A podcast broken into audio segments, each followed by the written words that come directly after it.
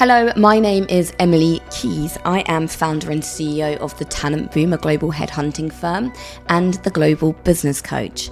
I love people and I'm so passionate about business.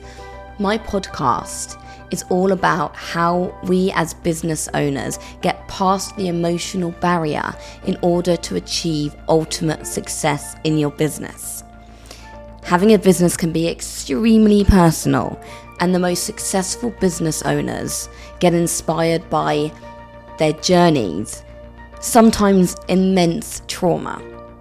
So I'm here to normalize and humanize business and tips and tricks in how we can be the best person and version for ourselves as a CEO and as a leader in your chosen field.